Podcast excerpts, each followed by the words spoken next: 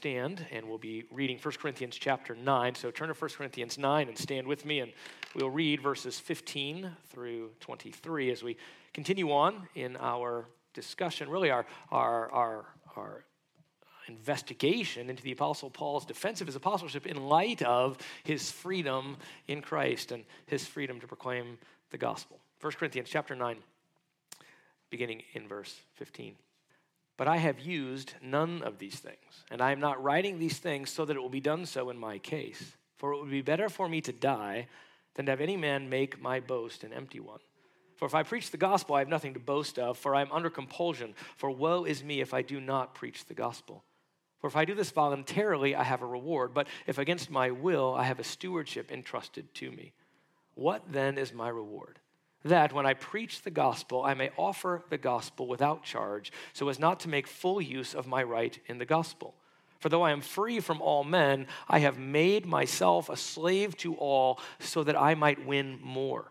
To the Jews I became as a Jew, so that I might win Jews. To those who are under the law, as under the law, that though not myself being under the law, so that I might win those who are under the law to those who are without law as without law, though not being myself without the law of God, but under the law of Christ, so that I might win those who are without law. To the weak I became weak, that I might win the weak. I have become all things to all men, so that I may by all means save some. I do all things for the sake of the gospel, so that I may become a fellow partaker of it. Please be seated. This week, I had the joyful privilege of spending the entire week with a, a, bunch of teens and youth leaders living here at the church, learning about world religions, teaching on evangelism, and then going out each afternoon for about three hours to share the gospel in the neighborhoods around downtown Maryville. We call this our Evangelism Implosion, or EI Week. We do this once every two years. And you'll see many of those who participated wearing their t shirts this morning. A few here, uh, most next service and the service after that. And we had an average of about 50 teens and 18 to 20 groups of two or three with guys paired together with girls. They were knocking on doors each afternoon, each with a leader in a support car to help monitor their safety, provide water and tracks, and move them around to different areas of each neighborhood. See, in this way, we can cover the most ground with the maximum efficiency possible. Don't just stop at the end of one street and walk back and be done. No, the driver comes and picks you up and immediately moves you to the next street and then to the next one as we move our way throughout the neighborhoods around Maryville. Now, during these encounters, we ask a series of questions about the nature of uh, and person and work of Jesus Christ. We walk on to the door and say, well, We're doing a survey, but we're doing a survey about the person and work of Jesus, or a survey about the gospel of Jesus Christ, which leads us then into a sharing of that gospel. We have a particular track, we call it Biblical Salvation Explained, which is simply God is the creator and owner of everything. He's holy, He's just, He's loving.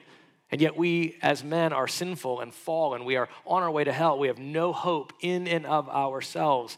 We are, we are dead in trespasses and sins. And yet, Jesus, God sent his son Jesus, the perfect God man, the fully God and fully man who lived a perfect life and died on the cross in our place, a substitutionary atonement, taking the wrath of God that we deserve, dying the death that we deserve, then bursting from the tomb on the third day so that he would conquer life and that we have to respond. We respond in repentance, recognizing our sin, grieving it, desiring to turn away from it, recognizing that we deserve the eternal hell that we are certainly on our way to, and then trusting in Jesus alone, his person, his work, none of our works, laying down our own lives as we call him Lord and Master, and we then step out in a life that seeks to follow him. This is the message God and man and Christ and faith. And we proclaim this over and over and over, practicing with each other, but then going out and practicing on these doorsteps. We handed out about 3,000 tracts. Again, the, the numbers themselves are unimportant, and yet it is amazing that in one week with that group of teens, how many houses that we were able to go to. About 3,000 tracts because we would leave a, a track at each door even if we didn't talk to someone and well over 500 gospel conversations. That is, actually being able to walk all the way through the gospel with the various individuals we talked to. Now, we did find many who claimed to be believers in Jesus, and we were able to challenge and encourage them in their faith, but we also ran into hundreds of people who worship different gods. I mean, here in Maryville, you, you ask the first question, do you believe in a God who created the universe? And their answer, I mean, they're already ready, you know, they're preparing their answer, no, we do not believe in a God then you have a great opportunity to just walk through the gospel. You don't? Well, there's God. He's holy, just, and loving. And yet here in Maryville, we have Buddhists and Hindus and atheists and everyone right here. I mean, you don't need to necessarily go around the world, although we do that, will do that, are doing that. We need to go around our neighborhoods. You will find it all. Atheists who absolutely reject the things of God think they're just going back to dust and dirt and love it. And you're like, you love that? Why would you love the fact that you're going back to dirt? Why would you be proud of that? What is good about that? Nothing. We believe in a God who saved us. We have a purpose to serve him and honor him. So we had a chance to talk to all of those different kinds of people. Well, why do we do this? Because we long for every person in Maryville to be saved from eternal hell and to have an infinite eternal relationship with the gracious God who created them and who deserves their love and worship. We want to be innocent of the blood of all men, as Paul says in Acts 20 26. We want to be able to say on Judgment Day that we didn't just worship together as a church, preparing and growing and deepening in our love for Christ, and yet expecting the unbelieving world to come to us. That's not the purpose of this morning, by the way. If there are unbelievers here, we rejoice in that. But the purpose here is that we would worship and honor our God, preparing ourselves to be used of Him out in the world. But we wanted to make sure that we go out. I mean, what good is it if we prepare and don't go out? We want to become all things to all men that we might by all means save some. And if that means we need to become hot, sweaty, somewhat nervous door knockers, so be it. Now, not everyone is able to take the time to dedicate themselves to evangelistic efforts such as we undertook last week. Most of you were working. Right? You were earning money for your families to pour out into the work of the ministry. We understand that. So it's not for everybody to do all the time. Yet it is a delight, and we appreciate your prayers.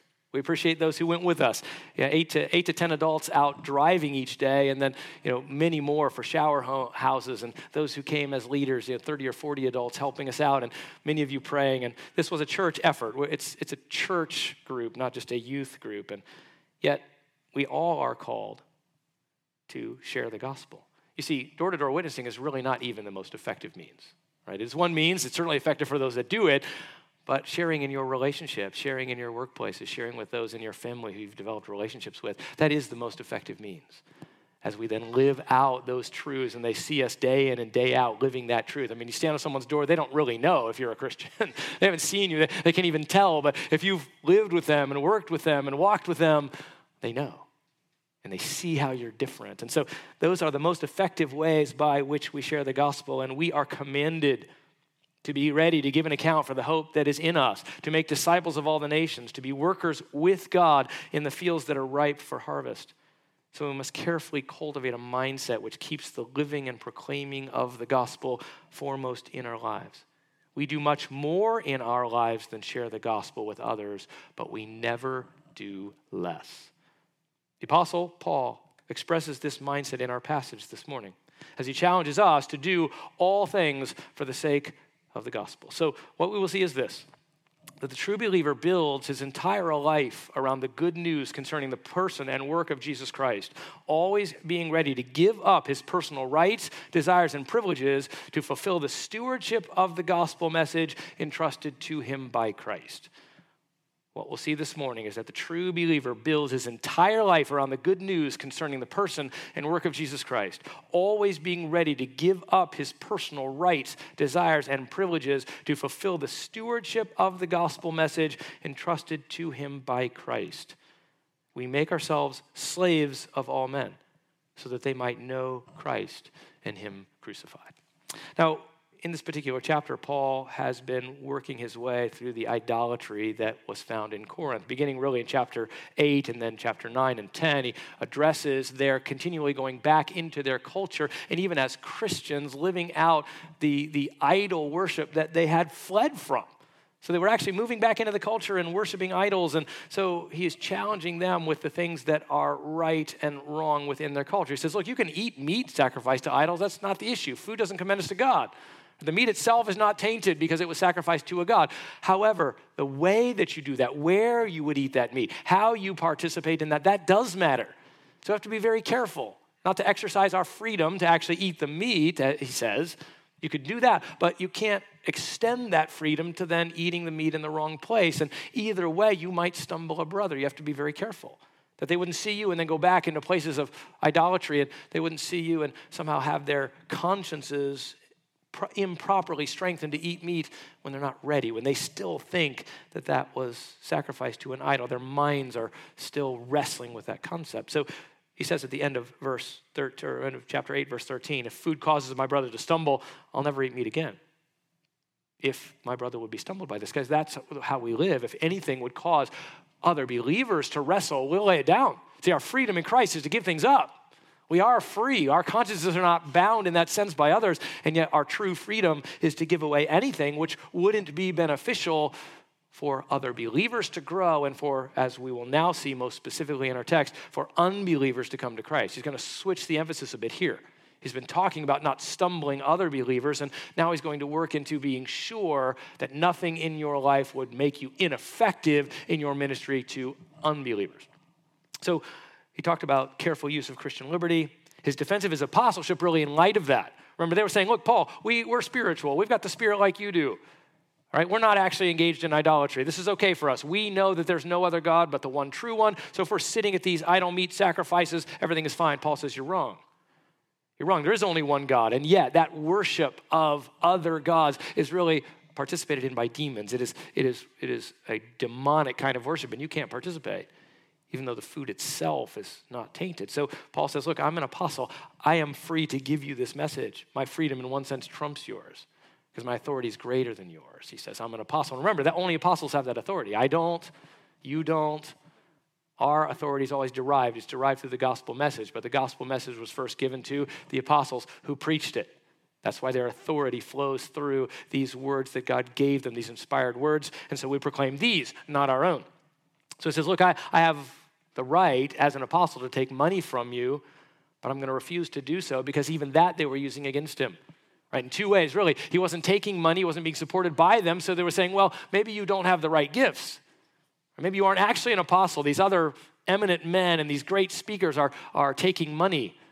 Remember the patronage involved in the society where they would hitch themselves to rich patrons, and then who you received your money from really validated the authority of your ministry. Paul says, I'm not taking money from anybody. And they were saying, Well, that must mean you're not an apostle. He goes, Whoa, wait. Chapter 9. If I'm not an apostle, you're not a church. Right? If I'm not a true apostle, you didn't hear the gospel and you can't, you can't come to know Christ. So, certainly, I'm an apostle, yet my taking money, although I fully deserve it, I'm giving it up so that I'm not tied in some way to you. I'm not beholden to you so that you can manipulate me. And that's what they were trying to do. Not every church did that. Some churches gave to Paul with absolutely innocent, pure motives, just pouring out their lives. The Thessalonians and the Philippian churches just gave to him because they loved him. The Corinthians were giving with strings attached. So Paul says, I'm not taking it. I'm going to be free from you in that way. And additionally, I'm going to be free from any tainting of the gospel because the other thing they were doing is if he took the money, if he'd taken it, he knew what they would say is, well, you're just greedy for money. So they're trying to get him both ways. If you, if you take our money, see, you're just a greedy money grubber. You're in this for your own gain. Paul says, you're not going to get me either way. I refuse to take money. Not that I don't have the right to do so, because Jesus actually says that those who give their life for the gospel ought to get their, money, ought to get their living from it. Because I'm not going to do it. Because if I did, it would taint my boast. And my one boast is not that I'm preaching the gospel, because if I preach the gospel, I, I have no choice. I have a stewardship. My boast, says Paul, is to be able to preach the gospel freely, because Christ is my greatest reward. That's his one boast in Christ. Christ and him crucified. And this is true for us. Paul says, I'd rather die than provide an excuse for anyone to accuse me of greed or false motives. I have nothing to boast about in preaching the gospel. It's my divine obligation, and thus I don't deserve financial support in that way. And he found his greatest reward in preaching the gospel without financial compensation, so others could receive it without cost, and there could be no question that Christ was his highest motivation and greatest joy. Now, as we continue on in our passage this morning, Paul will summarize his arguments concerning giving up all rights and privileges associated with being free in Christ so that the greatest possible amount of people might come to a saving knowledge of Jesus. So we'll see this in Paul's explanation of his slavery, his pursuit of slavery, and his dedication to slavery. And I do not think we will make it all the way through, but we will get as far as we can. This is a, actually, there's some complex thoughts in here around the nature of what it means to give up your rights. This has been much misunderstood over time, so we're going to go slow. Idea of can I change the message? Can, how far can I accommodate? We'll try to work our way through some of those things. They're not Paul's major point, but they're necessary for us as we come after Paul, trying to understand how do we live out these things that he is saying.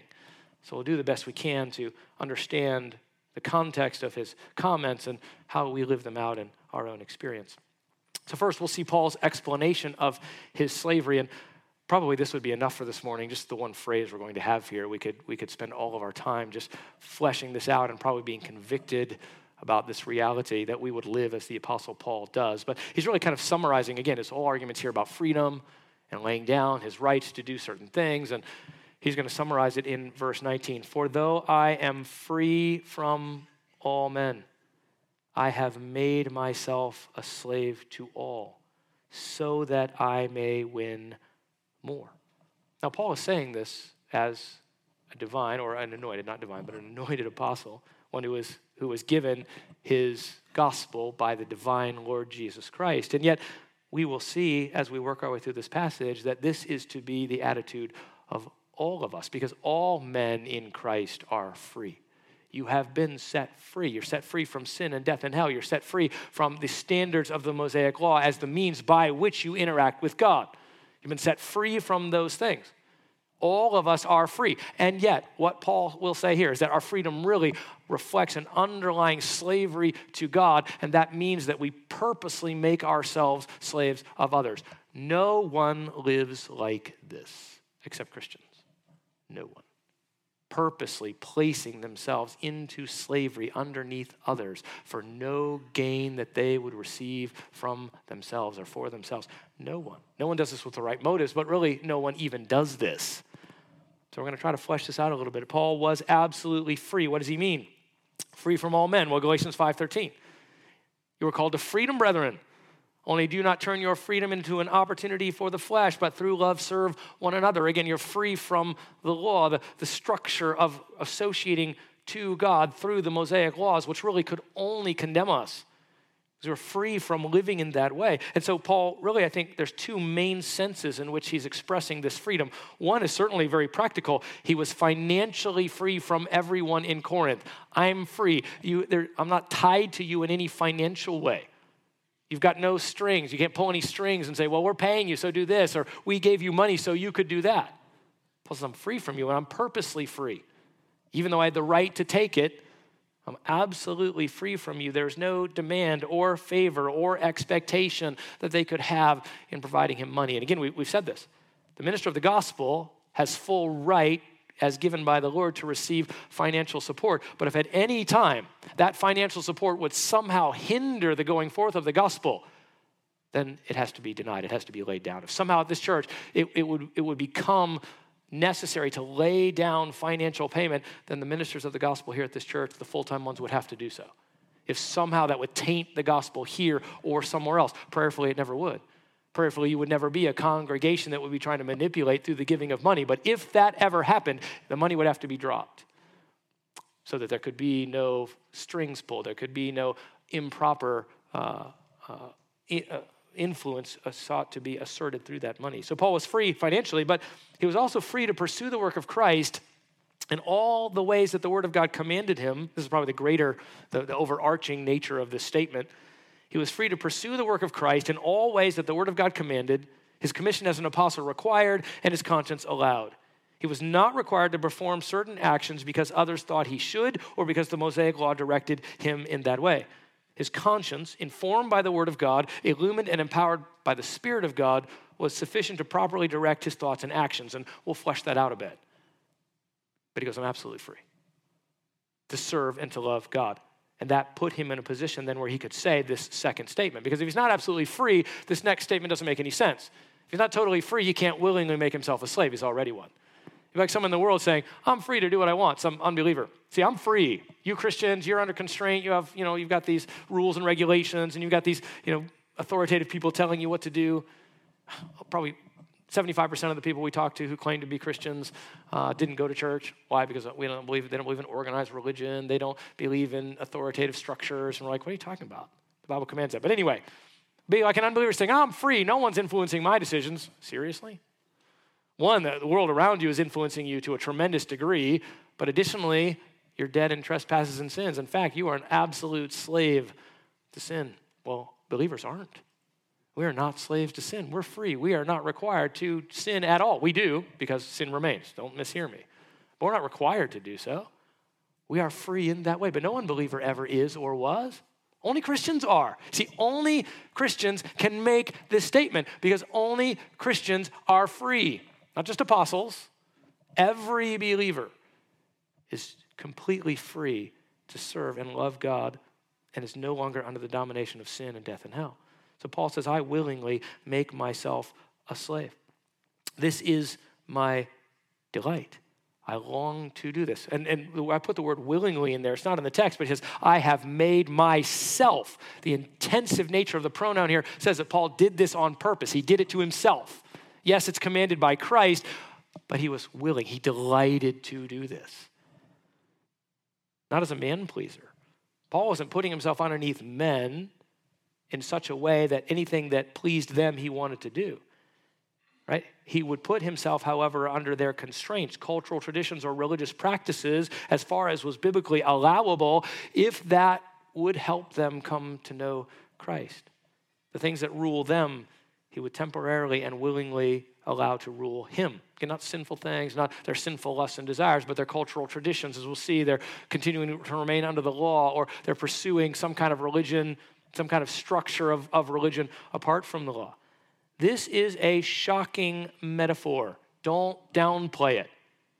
I am willingly giving up my rights. I am becoming a slave. The world says no one should ever be a slave.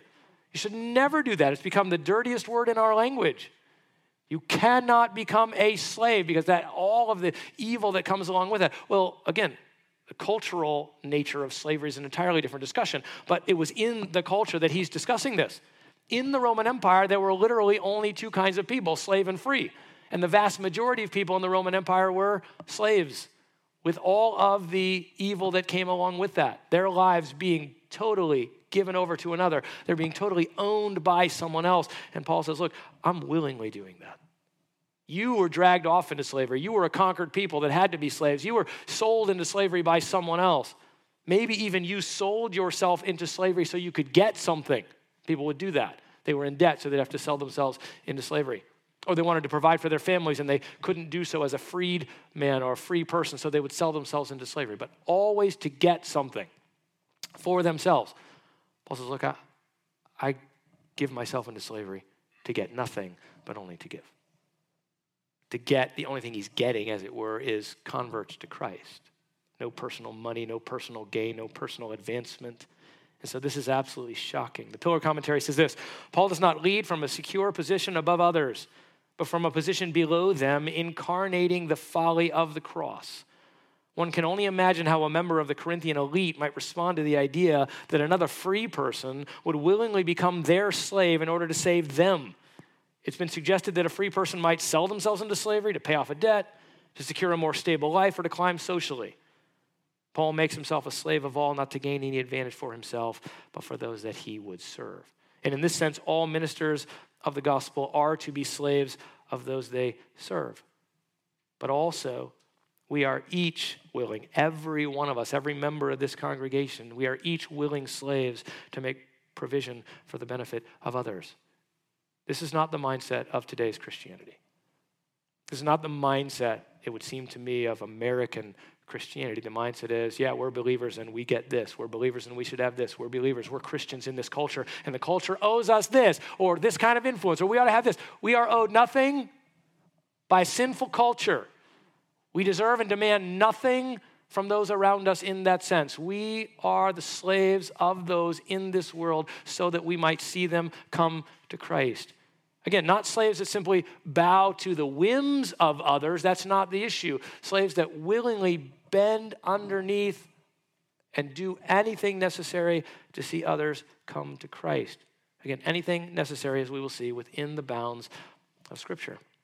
So much for celebrity pastors who lord it over the flock and selfish Christians who use other people for what they can get. There is no such thing. That is, there should be no such thing.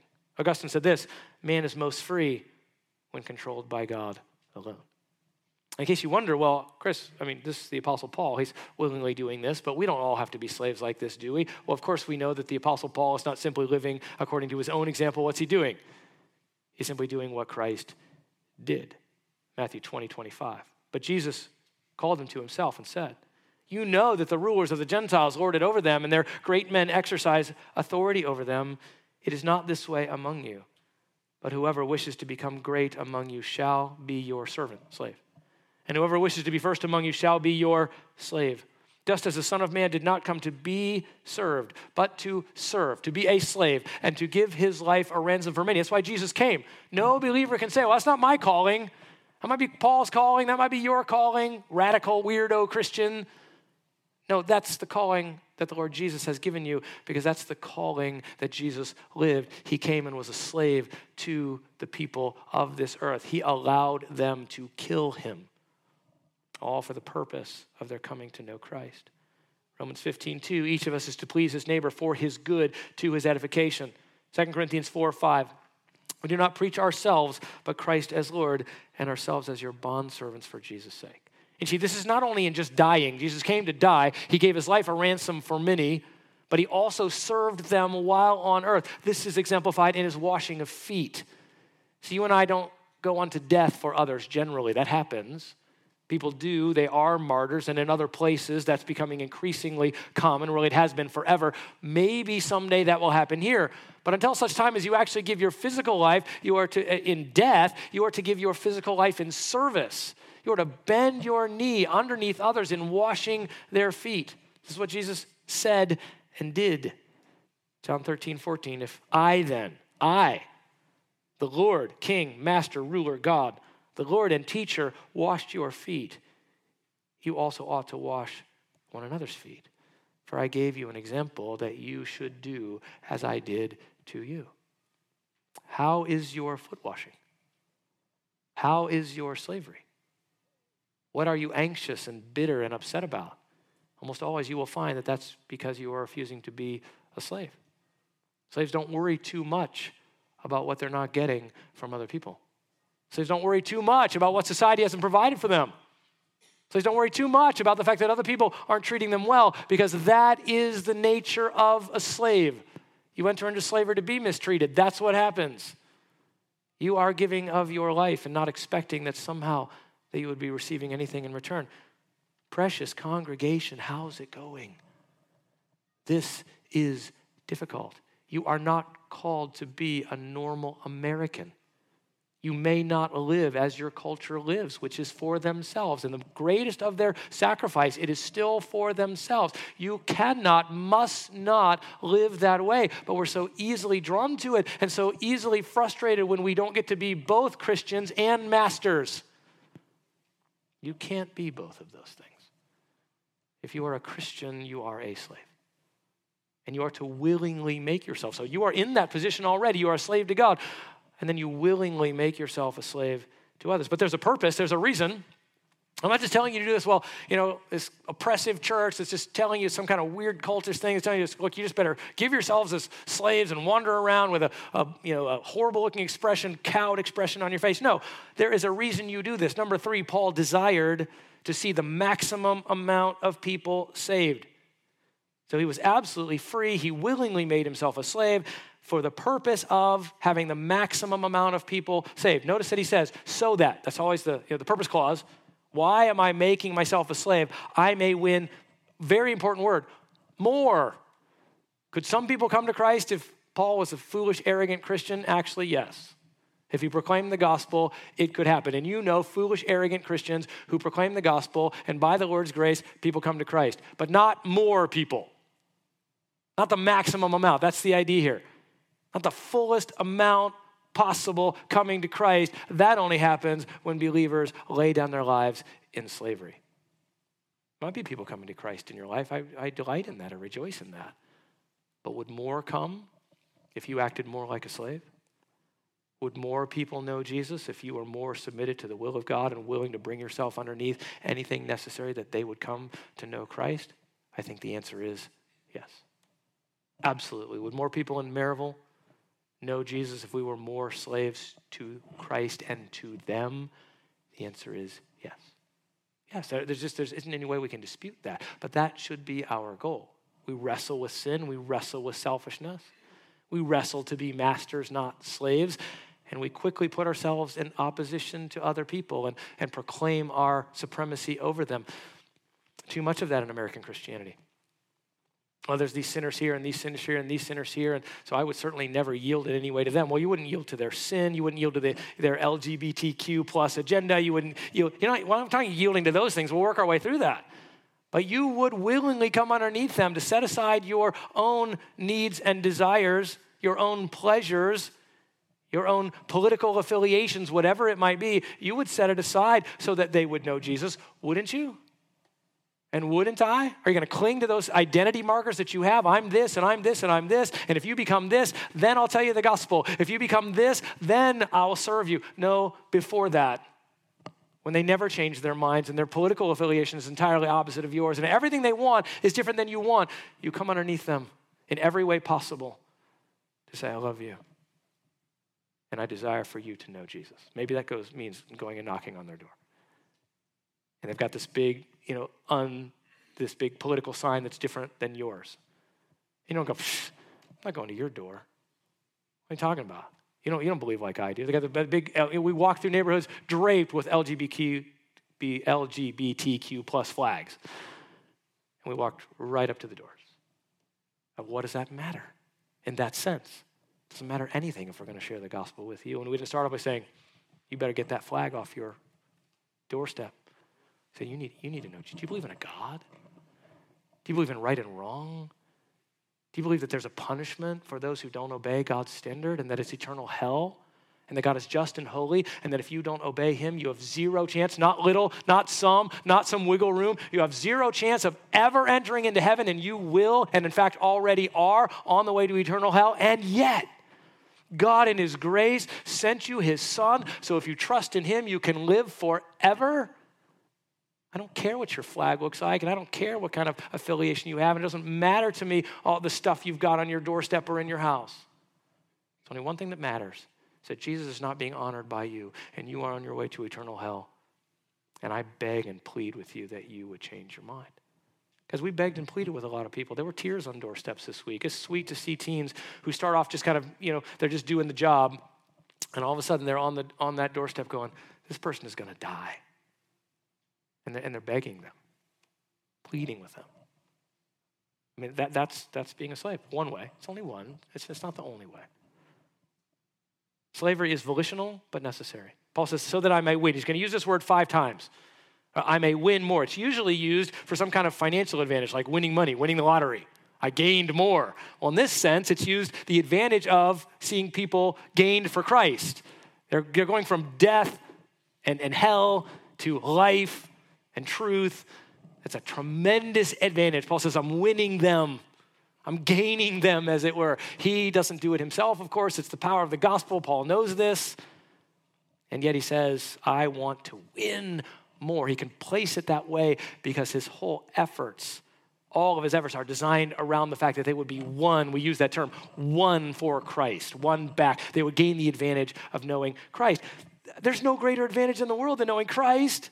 You've won everything if you've won Christ, but so often we want to win everything else. We, do, we want to win the lottery more than we want to know Christ. We want to win or have Christ. And you in your life do not value Christ as the greatest win, right? Winning people to Christ is the greatest thing because it's the greatest advantage that anyone could ever have. They could stop, we could stop aborting babies, we could stop having homosexuality, we could do all of those things. It wouldn't be the greatest win. The greatest win is that someone would come to Christ. Does someone who comes to Christ stop aborting babies? Yes. Do they stop living in homosexuality? Yes. But are we winning them for that purpose? No. That they would know and love and serve and honor Jesus. Paul says, look, I, I become a slave. You can't go, you can't, you can't go any lower and stay alive. Please understand that. There's no, there's no rung below slave. Right? The picture, again, the Roman slave and, maybe the, the Roman galley slave rowing away all of his life, being whipped and beaten to the beat of the drum until he drops dead. This was not a glamorous, a slave, glamorous thing. No. There's no lower rung and still be alive. You could go into death, that's it. It's the only place you could go further. Proverbs 11:30 the fruit of the righteous is a tree of life and he who is wise wins souls. 2 Timothy 2:10. For this reason, I endure all things for the sake of those who are chosen, so that they also may gain the salvation which is in Christ Jesus, and with it, eternal glory. It's only one thing to win, it's only one way you win, and that's to know Christ. We win people to Christ, not to our agenda, not to our church, but we win them to Christ. He says, Look, I just want to win more. Gordon Fee. Paul cannot modify. By the way, this passage isn't talking all the way through, and as I say, we're not going to get real far this morning. This passage isn't talking about the message of the gospel. That's another discussion for another time. Is can and you know how can you contextualize the gospel, or what does that actually mean? We're not talking about that. We're talking about personal behavior here. All the way through, Paul is talking about his behavior, not his message. So that's for that. The, the, the, contextualization of message will be for another time, but the contextualization of behavior is for today and the next couple of weeks. How can we change our behavior? Gordon Fee, Paul could not modify the gospel itself according to the particular characteristics of his hearers. The whole of his concern is to make clear that the changeless gospel empowers him to be free to change his stance. That is, how he will relate to them. This especially needs to be heard among those who would equate certain non ethical behavioral items with the gospel itself. There's many pitfalls here. Some, all of you are hearing this from kind of a little different stance. You've heard certain things or done certain things. But, but just from point one, the Apostle Paul's willingly making himself a slave. Are you willing to live your life with the mindset of a slave? I'm here to serve everyone. Doesn't mean you ever compromise the truth or do simply what people want. It just means that everyone's need for the gospel transcends all of your needs and wants and desires. Would that change the way you live in your family? I mean, it would. Would that change the way you live in society? Could, could you just, I mean, wouldn't this be sweet? So you never had to be anxious about someone else's political affiliation ever. Who cares? I'm, I'm just your slave. Again, it's kind of enter into the conversation. I get that. But it just it doesn't matter. Do, do, do, you really care? In one sense, does it rile you up that they're homosexual? Well, the answer is only because it reflects an unrepentant sin that would lead them to eternal hell. And if they gave up their homosexuality and continued to be angry and bitter and stole things, they'd still go to hell, right? One of my kids had, a, had that discussion with someone on the doorstep. Well, I'm not going to church because the church said that my friends are going to hell because they're homosexuals. He goes, Well, the church probably didn't say that. Probably what they said was because they're practicing homosexuality and they're not repenting of that sin, they're going to go to hell because they're sinners. And he asked them, This is one of my, this is a teen. He's on their doorstep and he goes, Well, if they stop being homosexual, would they still go to hell? He asked them that. And I didn't tell him to say it, and nobody gave him that. And they were like, Yeah. He goes, Then what's the problem? Well, because I just don't want them saying them that label they're still going to go to hell. It doesn't matter what the label is. It would change everything. Some of those things don't matter in the, in the scope may of, maybe of culture, but they don't matter eternally. It is one sin among many. And we lay down our lives. If someone, I mean, what we ask them at the door, we always ask them, Are you a good person? 99.9% of them. I think we had four people, maybe five, that we knew of this week that said, I am not a good person. All were evangelical, as nearly as we could tell, true believers. That was the only, that's the only people that say that. And even then, mostly believers say it. you still say, uh, you know, I believe in Jesus. Why, when you get to heaven and God says, Should I let you in? What are you going to say? Because I did good things. No, stop. But nonetheless, the, the issue is we ask them, Have you lied? Have, have you loved God with all your heart, soul, mind, and strength? Have you lusted in your heart? Have you been angry? We could ask them, Are you homosexual? Most of them would say no. Are they off the hook? You're going to die and go to hell. You're not a good person, so I'm going to give my life for you. I'm going to lay it down as a slave. Well, we better we better move. We'll, we'll, we'll introduce this next point. All right, it's all, it's all we'll do. I told you this one was enough for this morning, and so it is. Uh, let's introduce the next one simply because it will then give us an insight into how Paul did this, because you should be thinking about this this week, right? You know this passage, many of you, but let's just kind of read the next verse and next verses and, and get our minds around what Paul is saying. So, in order to do this, he's now going to give practical examples. I love Paul. Right? I'm going to win. Okay, Paul, what are you talking about? Because all kinds of things come to your mind. And unfortunately, this and all the reams of stuff that's been written about this, it's like, well, you can go ahead and sin and and and you know, you can you can totally live out a, a debauched lifestyle, or you can at least look like you are, and some just ridiculous stuff that's out there. And, and most of it is just literally just ridiculous. But the Apostle Paul is going to give, oh, this is what it means when he says, I'm a slave to all. And he's going to break them down. Uh, slave to who? There's two kinds of people in Paul's world, all right? Jews and Gentiles. That's it. He's just going to break them down. I'm slave to Jews because they have one belief system, and slaves to Gentiles, they have another belief system, and that's really it. So if you want to know what it means, you can just think about it in, in terms of, all right, there are those who have, and in our world, there's just one kind of people unbelievers, like there's believers whom this is not addressed to directly, then there's unbelievers who are a law unto themselves. So, really, the vast majority of discussion that we'll have is around the second group of people that Paul talks about. But let's look at verse 20. To the Jews, I became as a Jew so that I might win Jews. To those who are under the law, as under the law. Really, that's Jews and Gentiles who tried to live according to the Jewish law. Right? So Jews and then everybody else who tried to live according to Jewish law. It's not any law, it's Jewish law. To those as under the law, as under the law, though not being under the law myself, is the implication, so that I might win those who are under the law. All right, so I'm gonna I'm gonna become like a Jew, so win Jews, I'm gonna become as though I'm under the law. We'll discuss all this next week. But here's where, here's where we'll, I mean, for our practical applications, most of the people we talk to are, are verse 21. To those who are without law. I mean, you don't talk to very many Jews. I don't think we ran into any of those who are involved in Judaism this week. All right, to those who are without law, as without law. That is, those who don't have the Jewish law, they're not trying to obey the Mosaic law. So, how do I live with them? Though he says here, and you can just be chewing on this for this week, they're not without the law of God, but under the law of Christ. What is he talking? What's the law of Christ? How, what does it mean to be not under the law? How do you live as not under the law and then say, well, I'm going to live like I'm under the law? What does it even look like? If you don't know what it means to live like under the law, you certainly don't know what it means to live without being under the law. So we're going to have to work our way through these things so we understand what's going on. Because look, I'm always, hear me, maybe final thought for this morning. I'm always under the law of Christ. I'm always directed by God's law. I'm never outside of the bounds of the principles of Scripture. A little preview, little little teaser for next week. The idea that obeying the Mosaic law in the Old Testament that was the way to be rightly related to God.